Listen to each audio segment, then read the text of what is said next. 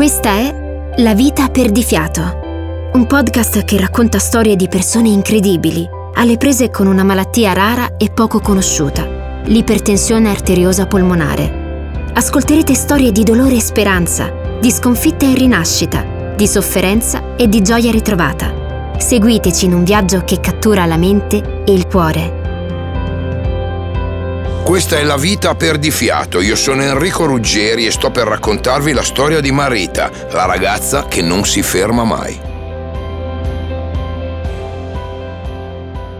Marita corre e vince la corsa campestre, i 5.000 metri, i 200, va bene qualsiasi cosa basta correre.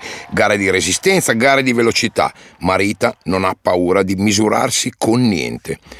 Qualche giornale locale riporta le sue imprese, certo è solo un trafiletto, una riga a fondo pagina nella colonna delle manifestazioni sportive provinciali e regionali, ma vuoi mettere la soddisfazione? Marita ha appena dato l'esame di maturità e all'Università di Sassari, che dal paese dove vive lei in provincia di Oristano dista più o meno 130 km, vorrebbe andarci a piedi, correndo per mezza Sardegna, attraversando alture, torrenti, pascoli e mulattiere per sentire se anche lì, nel cuore della terra, arriva il profumo del mare. Chissà come si troverà laggiù, distante da casa, indipendente per la prima volta, finalmente adulta ma c'è ancora l'estate da passare prima di iniziare la vita universitaria e ci sono un mucchio di cose da fare.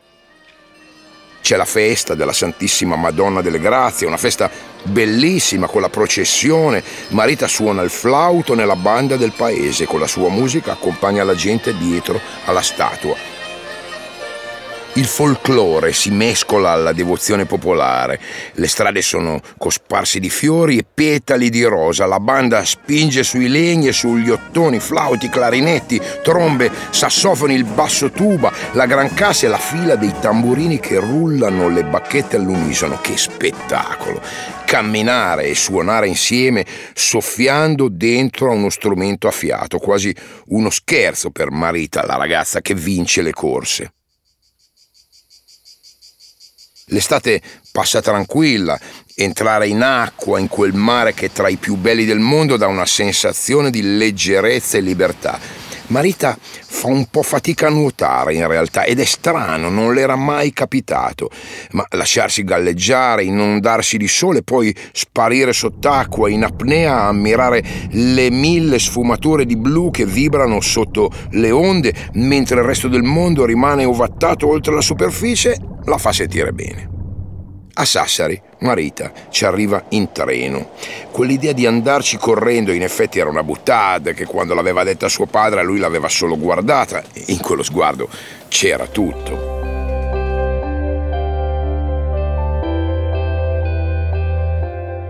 All'università Marita studia biotecnologie. Il suo sogno è fare ricerca scientifica nell'ambito delle malattie rare, in special modo quelle che colpiscono i bambini.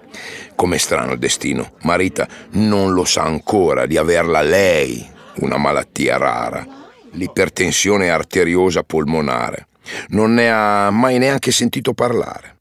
Quello che sa, che ha ben chiaro in testa, è che la vita ha il senso e lo scopo che le dai. E il suo è questo, studiare il mondo microscopico della biologia per fare del bene nel mondo macroscopico delle persone. Con l'entusiasmo che l'ha portata fin lì, Marita trova un lavoro come cameriera in una tavola calda, così può pagarsi il mantenimento agli studi e non pesare troppo sulla famiglia di tornare a correre la corsa campestre. Non se ne parla, dovrebbe allenarsi troppo e con gli impegni di studio il tempo non c'è. Però non vuole andare fuori forma, allora si iscrive in palestra ma non a fare Pilates, quello lo lascia alle sue compagne di corso, la lotta greco-romana sembra decisamente più interessante. E visto che adesso vive sola e lontano da casa, non si sa mai cosa può succedere, anche una buona tecnica di difesa potrebbe fare al caso suo. Sceglie quella adottata dalle forze speciali israeliane, il Krav Maga, che è una combinazione micidiale e altamente specializzata di box, wrestling, judo, aikido, karate e kung fu. Marita non ha paura di misurarsi col niente, proprio come quando correva. Quella strana fatica che aveva avvertito d'estate, però in acqua appena forzava un po' la bracciata, ogni tanto si ripresenta. Pensava di averla cacciata per sempre nelle profondità marine quando immergendosi si estraniava da tutto, ma non è così. In palestra, già nelle prime fasi di riscaldamento, si accorge di non riuscire a tenere il ritmo che tengono gli altri. Proprio lei, che a correre batteva tutti, è strano. Tiene duro, stringe i denti, fa qualche esercizio, prova a allenarsi, ma il fisico non risponde come dovrebbe. Le giornate sono molto piene, mattina e pomeriggio lezione, alla sera il lavoro alla tavola calda, appena c'è un momento libero vuole uscire con gli amici, non si può solo studiare e lavorare, c'è poi quel ragazzo che le fa la corte, le piace tanto. Ogni tanto un capogiro. Le amiche accorrono, le danno acqua e zucchero, avrai la pressione un po' bassa, dicono. Marita pensa che sta facendo troppe cose, forse è il caso di mollare un po', lascia la palestra, ma non basta. La sensazione di stanchezza diventa, da circoscritta che era, diffusa. Le capita di addormentarsi ovunque, al cinema, mentre prende l'aperitivo, addirittura quando il suo ragazzo l'accompagna a casa. Sì, perché quel ragazzo che le piaceva nel frattempo è diventato il suo ragazzo. Devo reagire, pensa, non posso essere uno straccio così alla mia età. Solo che non è questione di reagire. Cosa si può fare contro una spossatezza che ogni giorno sembra prendersi un minuto di vita in più? Quella che prima era una sensazione generale di stanchezza, tutto sommato sopportabile, ormai è diventata una mancanza di forze così pronunciata da apparire del tutto innaturale iniziano le prime corse al pronto soccorso. Piccoli disturbi di vario genere si presentano improvvisi e spiazzanti, ha dei mancamenti, qualche leggera infezione, il più piccolo sforzo le fa venire il fiatone. Le dicono che è depressa, che è insoddisfatta della sua vita, che è una questione di testa, sarà. Eh, Marita prova gli antidepressivi anche se non è convinta di quella diagnosi, non cambia nulla, anzi, le cose peggiorano. Una sera, mentre va a cena col suo ragazzo, deve affrontare una breve salita nel centro storico della città. Una di quelle stradine antiche che portano verso la cattedrale di San Nicola. C'è una bella aria fresca e primaverile, tanta gente in giro. Nell'aria si spandono i profumi delle specialità locali, soprattutto lumache, al verde, in umido, alla griglia, aromatizzate e i sassaresi. Ne sono golosi. Marita avverte una sensazione terribile, come se due lastre di metallo le comprimessero il cuore, stritolandolo in una morsa feroce. È costretta a fermarsi. Ma cos'hai? dice il suo ragazzo preoccupato. Marita cerca di riprendere fiato, inspira tutta l'aria che può si rimette in cammino, fa due passi e cade a terra svenuta. Da qui inizia finalmente la ricerca della malattia non può essere un problema psicologico, almeno questo ora appare evidente a tutti.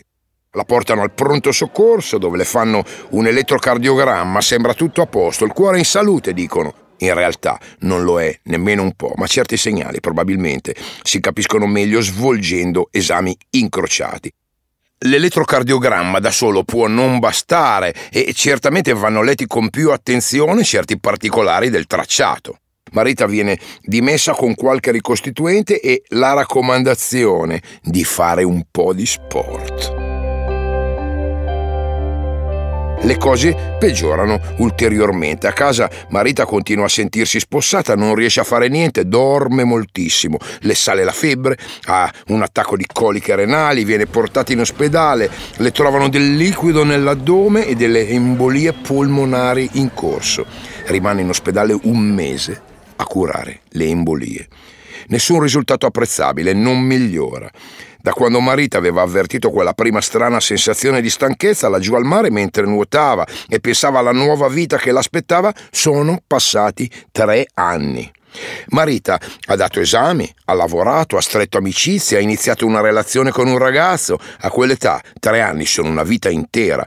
Ora, guardandosi indietro da quel letto d'ospedale, ripercorrendo quella specie di via crucis che l'ha portata fin lì, fatta di peggioramenti continui e sempre più intensi, ha la sensazione di essere davanti a qualcosa di irrimediabile. Una sensazione confermata dal fatto che papà e mamma hanno fatto i bagagli e sono venuti fin lì al suo capezzale. Papà ha portato un regalo. È una macchina fotografica digitale di un certo valore, una Canon semiprofessionale. Marita aveva scoperto una nuova passione qualche mese prima che l'escalation dei sintomi la obbligasse al ricovero, la fotografia. Si era iscritta a un seminario che si svolgeva a Sassari, condotto da un famoso professionista, un vero artista dell'obiettivo. Non sapeva nemmeno lei perché l'aveva fatto, doveva centrare qualcosa, il lavorio segreto del subconscio che forse la voleva indirizzare verso un'attività che non richiede grande sforzo fisico, ma che è in grado di regalare grandi soddisfazioni. O forse c'era quella passione per le grandi cose che si nascondono in quelle piccole che già l'aveva spinta a studiare biologia, a guardare la realtà attraverso la lente di un microscopio e che ora la portava a inquadrare dettagli, piccole forme, micro bellezze attraverso un obiettivo fotografico. Papà ha portato un regalo. Marita lo scarta con le poche forze che le rimangono. È la macchina fotografica che sognava. Si chiede se la userà mai. Ed è strano pensare a quello perché è proprio in quel momento che il cardiologo entra e dice a lei e ai suoi genitori dobbiamo fare una fotografia più accurata del cuore. Potrebbe essere ipertensione arteriosa polmonare, una malattia piuttosto rara. Ti mandiamo in un centro specialistico a fare un cateterismo cardiaco.